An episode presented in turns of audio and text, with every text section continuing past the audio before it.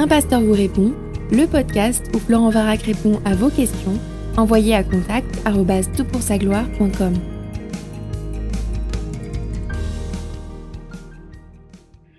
bonjour, je suis euh, bienvenue sur ce podcast. Je suis accompagné de mon cher ami Jamel, Jamel Attar. Nous avons vu dans un podcast précédent pourquoi il pouvait être intéressant en tant que pasteur évangélique, leader évangélique, chrétien évangélique, de lire les pères de l'Église. Euh, Jamel est un spécialiste euh, de l'un d'entre eux, Grégoire de Naziance.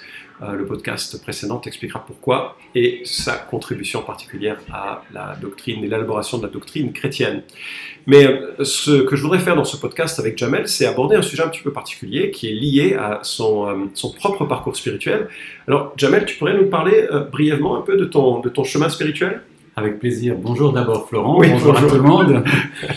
Donc, euh, euh, moi je suis euh, d'origine musulmane, j'ai grandi au Maroc et dans mon adolescence j'étais épris de Dieu. Vraiment, j'avais le désir de servir Dieu. C'était comme ça. Voilà.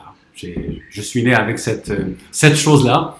Et je tannais mes parents pour qu'ils m'achètent des livres sur la foi musulmane. J'apprenais tout seul. Ma famille n'était pas du tout pratiquante. Et je commençais à pratiquer l'islam très jeune dans ma vie. Et euh, donc là, je vais très vite. Hein. pour euh, euh, poursuivre mes études, je suis venu en France. Et à l'université, j'ai rencontré pour la première fois des chrétiens. Pour moi, c'était des martiens. C'est-à-dire que ce que je savais du christianisme, c'était vraiment très peu de choses que c'était des païens qui associaient à Allah d'autres divinités, euh, qu'ils ont trafiqué la Bible, qu'ils disent qu'il y a trois dieux, qu'ils disent que Jésus a été crucifié. Et donc pour moi, c'était des vérités totalement ancrées. Et lorsque je suis arrivé en France, bah, je me suis trouvé confronté à des chrétiens et mon désir, c'était de les convertir à l'islam, bien sûr. Et tu, faisais partie de quelle tendance? On connaît qu'il y a plusieurs tendances dans l'islam. Toi, tu te réclamerais, à ce moment-là, tu aurais dit, bah, je suis de à, cette époque-là, c'était vraiment une seule tendance au Maroc. D'accord. C'était l'islam sunnite, euh, qui est un petit peu plus libéral que l'islam en Arabie Saoudite. D'accord. Ok. Alors, première confrontation avec les chrétiens, qu'est-ce qui se passe? Eh bien, je voulais les convertir, mais en parlant trois minutes, j'avais, comment dire, utilisé toutes les cartouches que j'avais, puisque je leur dis Ah, votre Bible est falsifiée. Ah bon? Bah, comment tu le sais? Bah, je le sais. Bah, prouve-le nous. bah, il fallait quand même que je le prouve. Et bah, c'était le début d'une belle aventure parce que je me suis dit, je vais lire la Bible pour montrer à ces païens que la Bible est falsifiée. Et quand tu as lu la Bible, qu'est-ce qui s'est passé? Une chose incroyable, c'est que je me suis trouvé face à Jésus, qui est euh, fabuleux, parce qu'en tant que musulman, on ne connaît rien de Jésus. C'est-à-dire qu'on nous parle d'un homme qui s'appelle Jésus, et peut-être qu'on lui donne deux ou trois attributs, il a fait des miracles, il a fait ceci, ça s'arrête là. C'est-à-dire que dans, dans l'islam, l'image de Jésus se réduit à une page du Coran. C'est ça. Mais en lisant la Bible, je me suis trouvé en face d'un homme unique, un homme absolument unique. Et on ne peut pas rester intact face à Jésus. Il faut avoir fait cette expérience de lire l'évangile pour la toute première fois. Mmh. C'est bouleversant. Je, je, mmh. Tu connais, comprends. je comprends cette expérience, ça a été mon cas, même si j'étais beaucoup moins euh, sérieux que toi et que j'avais mis, moi, l'évangile dans les toilettes, parce que je me suis dit que c'est là où je pouvais y accéder régulièrement. Et la personne de Christ m'a impressionné, mais ça n'a pas été le, ça pas été immédiat comme, euh, euh, comme révélation, ça a pris un petit peu plus de temps, où là j'ai réalisé sa, grandeur et sa majesté, et aussi le fait qu'il pouvait me sauver, me réparer dans ce qui était brisé à l'intérieur. Mais bon, même avec euh, la découverte de Jésus, je restais quand même absolument convaincu par l'islam et je ne voulais pas du tout laisser des idées euh, pénétrer ma tête parce que dans l'islam, tout est pardonné sauf d'associer à Allah une autre divinité. Et comme les chrétiens disaient à cette époque-là, pour moi, des bêtises, que Jésus serait le Fils de Dieu, pour moi, c'était un blasphème impardonnable. Donc je faisais tout pour résister à ça. Est-ce que tu te serais décrit comme un musulman pieux? Absolument. Et c'était vraiment mon désir, parce que quand j'étais au Maroc, euh, on a construit une mosquée dans la région où j'habitais, il n'y avait pas d'imam, et c'est moi qui me suis trouvé à diriger les gens et même à leur enseigner le Coran. Oh waouh Ah oui, d'accord. Donc tu étais vraiment euh, un connaisseur et euh, presque un théologien. Et d'ailleurs, l'anecdote, c'est que j'ai tanné mes parents pour qu'ils pratiquent absolument l'islam et qu'ils prient et quand je me suis converti, ils ont commencé à prier. Oh, wow. Et maman me dit, regarde, je fais la prière. il fallait que je dise autre chose.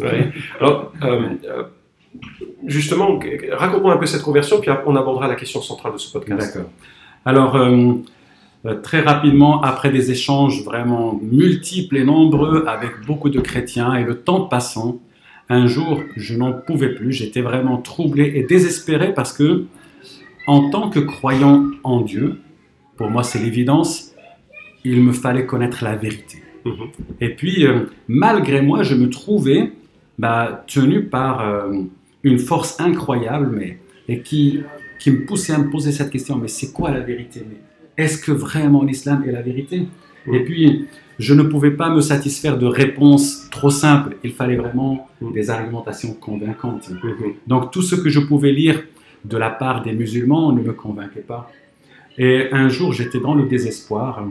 Et donc, je me suis fâché avec des amis chrétiens en leur disant Je ne veux plus vous voir. Parce que j'étais triste et ils m'ont dit Ah bah, si tu es triste, c'est parce que tu ne crois pas en Jésus. Alors là, ils m'ont énervé. Hein. Je peux te dire qu'ils m'avaient énervé. C'est peut-être pas non plus la réponse C'était pas la chose à me dire. Les chrétiens, on peut avoir des réponses faciles. oui. Et du coup, je leur ai dit Je ne veux plus vous voir, je rentre chez moi. Et je me suis retrouvé, il était très très tard. Et pour m'apaiser, j'ai commencé à lire le Coran parce qu'en lisant le Coran, Normalement, on doit retrouver la paix, c'est marqué dans le Coran. La lecture du Coran amène la paix. Mais pour moi, il n'y avait pas de paix. C'était vraiment lourd et très très dur. Et j'étais dans une salle, enfin dans une pièce, allongé sur mon lit, et je voulais bien sûr être le musulman pratiquant. Et donc j'étais en train de réciter des prières rituelles que je faisais tous les soirs avant de m'endormir. Et d'un seul coup, la pièce où j'étais s'est remplie d'une présence incroyable. Hmm. Et c'était en même temps effrayant. Et donc j'ai sursauté en disant mais, mais tu es qui? Qu'est-ce que tu fais là? Hmm. Et tout d'un coup, pour moi, c'était l'évidence même, c'était Jésus. Et donc je commence à dire Est-ce que c'est toi Jésus? Si c'est toi, je t'accepte. Et tu ne peux pas imaginer qu'un musulman dise ça, c'est absurde. Bien sûr, bien sûr. Et tout de suite, je réalise, mais non, mais je ne peux pas dire ça. Et je commence à dire, non, non, je ne veux pas, je ne veux pas. Et en même temps, Dieu a mis sur mon cœur d'appeler le pasteur, parce que j'étais en relation avec un pasteur. Et donc, il fallait que je parcours vraiment facilement 20 mètres pour aller chercher le téléphone, parce qu'à l'époque... Ils s'étaient attachés à un fil. Ils étaient attachés à un fil, voilà. Et donc, euh, en allant vers le téléphone, je hurlais, je ne veux pas, je ne veux pas, mais il y avait une main derrière mon dos qui me poussait, et moi je résistais, je ne veux pas, je ne veux pas. Extraordinaire. vraiment extraordinaire. C'est fabuleux cette nuit-là. Il y a Pascal qui a vécu sa nuit de feu. Moi, j'ai vécu cette nuit de rencontre avec le Christ. C'est incroyable parce que je ne pouvais pas croire que Jésus est le Fils de Dieu. Je ne pouvais pas croire qu'il est mort pour mes péchés. C'est-à-dire, tout l'évangile, je le connaissais. Mm. Mais pour moi, c'était encore de l'absurdité et puis c'était contraire à ce que l'islam disait. Mm. Et donc, le Christ qui est apparu là, qui était présent pleinement, c'était tellement fort. Et donc j'ai appelé le pasteur, il est arrivé. J'ai pleuré, mais je, je n'arrivais pas à m'arrêter. Je sanglotais, je lui disais, il faut que j'accepte Jésus. Il faut que j'accepte Jésus. Et il m'a laissé pleurer longtemps, et il m'a posé des questions assassines. il m'a fait asseoir, jamais, est-ce que tu crois que Jésus est le Fils de Dieu? Eh bien tu sais, c'était l'évidence même. C'est-à-dire que quelques minutes avant, pour moi, c'était l'absurdité. Et, après, Dieu t'avait convaincu dans ton cœur. Mais c'était, c'est même pas une conviction. Je veux dire, mais je suis prêt à mourir pour ça. Oh, wow. mais oui, Jésus est le Fils de Dieu. Est-ce que tu crois qu'il est mort pour tes péchés? Oui, je crois que Jésus est mort pour mes péchés. Et autant j'ai pleuré cette nuit-là, autant j'ai ri de bonheur, de plaisir toute la journée le lendemain. Et autant je ris aujourd'hui parce que c'est fabuleux. La Bible en parle sous le terme de nouvelle naissance, on voit ça en Jean chapitre 3. Et donc il y a une régénération, il y a quelque chose qui nous fait revivre à une autre réalité. C'est comme si Dieu descendait dans un cœur. Je sais que ça paraît très étrange, il faut l'avoir vécu pour pouvoir le comprendre. Mais c'est aussi l'offre de l'évangile, c'est-à-dire l'offre de l'évangile pour toute personne, qui soit euh, d'origine musulmane, qui soit d'origine juive, qui soit d'origine euh, franco-français euh, de, souche, sans aucun rapport à Dieu. C'est une invitation à reconnaître que Dieu s'est déplacé pour, pour nous arracher au péché, pour nous arracher à la mort, et pour nous placer dans une nouvelle vie avec lui. Amen. Alors, la question que je voulais te poser, puis ça nous occupera pour la fin de ce podcast, pourquoi Jésus plutôt que Mahomet? Alors, puisque beaucoup de gens disent mais ça sert à rien, euh, on a tous, euh, tous sa religion, tous son, ses, prophètes, c'est qu'une vue de l'esprit souvent, c'est une sorte de, d'agnostic, de, perspective agnostique sur ces, sur ces questions. Pourquoi Jésus plutôt que Mahomet? Alors le cadre du podcast ne permet pas un grand développement, mais je dirais la chose la plus importante, c'est que Mahomet est venu avec une religion. Une religion, c'est-à-dire un ensemble de rites mhm. qui sont censés nous relier à Allah et qui nous permettraient d'obtenir le pardon pour nos péchés. Jésus est venu avec sa personne, mhm. non pas avec une religion, mais lui-même, c'est-à-dire cette personne incroyable qui est non pas juste un être humain, mais le Fils de Dieu lui-même, Dieu avec nous, Emmanuel. Et c'est sa personne même qui est le lien qui nous permet d'accéder à Dieu. Mahomet nous dit, tu veux accéder à Dieu, tu dois faire cinq rites, les cinq piliers de l'islam. Jésus nous dit, tu veux accéder à Dieu, tu dois passer par moi. Tu dois comprendre qui je suis et je t'apporte ce, que vraiment tu cherches du plus profond de ton cœur. Jésus nous apporte en fait la connaissance de Dieu. Alors, souvent dans, l'islam, euh, on ne peut pas croire que Jésus soit mort à la croix, alors que c'est central au salut, puisque dans la perspective biblique, Jésus meurt à la croix en sacrifice pour mon péché. Sans la mort de Jésus, il n'y a pas de salut, il n'y a donc pas de christianisme, et notamment sans sa résurrection qui en suit. Donc toi, tu, es euh, familier de ce genre de raisonnement. Comment est-ce que tu réponds à ceux qui disent non, mais c'est pas, euh, surtout dans, issu de l'islam, Jésus n'est pas mort à la croix?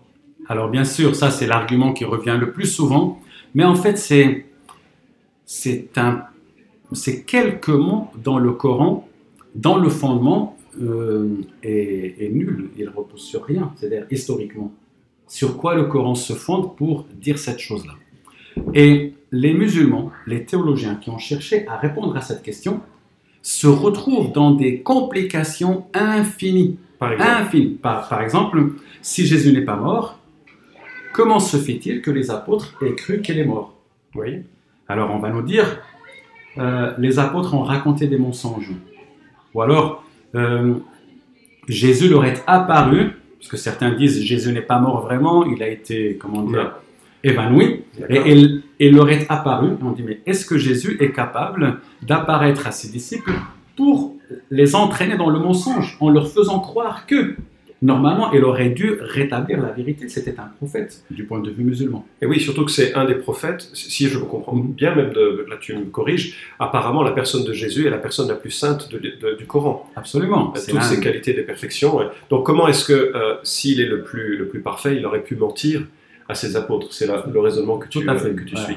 Alors d'autres théologiens musulmans cherchent à, à trouver une autre solution en disant non, ce n'est pas Jésus qui a été arrêté, c'est euh, quelqu'un d'autre à sa place. Et en fait, on voit qu'ils empruntent simplement à des hérésies qui avaient existé avant l'islam, comme le gnosticisme, par exemple, qui refuse la mort du Fils de Dieu en disant c'est quelqu'un d'autre qui a été crucifié à la place de Jésus. Alors bien sûr, dans ces, podcasts, on examine des, idées différentes, des avis différents, on respecte profondément ceux et celles qui n'ont pas le même avis, mais bien sûr, c'est tellement central, et c'est tellement central à l'expérience de Jamel, c'est tellement central à mon expérience de découvrir un Dieu qui s'est déplacé pour nous sauver, qu'on est heureux d'en parler.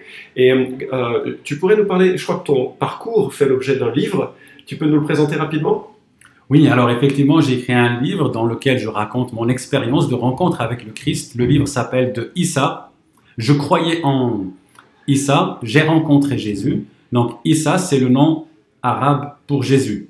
Et Issa, c'est cet homme qui est présenté dans le Coran, et justement dont nous venons de parler, et qui, euh, le Coran prétend que Issa n'est pas mort sur la croix, alors que la Bible nous présente Jésus, qui est, ou on va dire en hébreu, Yeshua, son Yeshua, son nom qu'il portait à cette époque-là. Et ce nom est significatif. C'est un nom qui a un sens. Dans l'un des évangiles, l'évangile de Matthieu, il y a l'explication de ce nom. Jésus, c'est il sauvera son peuple. Tu lui donneras ce nom car c'est lui qui sauvera son peuple de ses péchés. De ses péchés. Donc Jésus est venu pour nous sauver de nos péchés et le seul moyen pour nous sauver de nos péchés, c'est par la mort qu'il a subie sur la croix. Et les évangiles racontent ce cheminement de Jésus, de sa naissance jusqu'à sa mort, pour que nous comprenions que sans Jésus, nous serions absolument perdus. Qu'on soit musulman ou bouddhiste ou japonais ou américain, nous avons tous, et, ou marocain, nous avons tous... Ou, Pourquoi tu exclues les Français? Même Français, tu es même Français, tu as le droit, hein. même Français. Eh bien, ces gens, le monde entier a besoin de Jésus parce que Jésus est celui qui nous sauve de nos péchés. Mon frère, je suis tellement heureux qu'on puisse faire ce podcast. Alors, je vous recommande, j'ai dévoré ce livre, j'ai pas pu le, mettre, euh, euh, enfin, m'arrêter. Euh, je croyais en Issa, j'ai rencontré Jésus, excellent livre. Et peut-être une dernière ressource que tu recommanderais pour quelqu'un qui veut réfléchir plus profondément à la théologie biblique par rapport à la théologie islamique. Est-ce qu'il y a des livres qui, seraient, qui permettraient cet examen, des livres paisibles qui permettent de cheminer, que tu recommanderais? Alors, il y a un livre que j'encouragerais vraiment à lire, c'est un livre qui s'appelle Jésus et Mahomet. C'est une comparaison euh, entre Jésus et Mahomet, justement, pour montrer quelles sont les différences et pourquoi Jésus plutôt que Mahomet. Et c'est vraiment un très très beau livre écrit par un Égyptien qui a été menacé de mort et qui est encore menacé de mort. Gabriel Gabriel, Marc et Gabriel. Marc Gabriel. Donc on vous recommande ce livre de Marc Gabriel, vous le trouverez sur euh, Amazon ou plutôt, je devrais dire, chez vos libraires favoris, Maison de la Bible, CLC, euh, de manière à ce que euh, mm-hmm. vous puissiez être mieux informés. Merci beaucoup de ce podcast, merci beaucoup Jamel d'avoir pris ce temps de réfléchir à ces questions. et au revoir. Vous pouvez suivre cette chronique hebdomadaire Un pasteur vous répond sur SoundCloud, iTunes et Stitcher. Retrouvez les questions déjà traitées sur toutpoursagloire.com. Si vous aimez ce podcast, merci de le partager sur les réseaux sociaux et de laisser une note sur iTunes. À la semaine prochaine!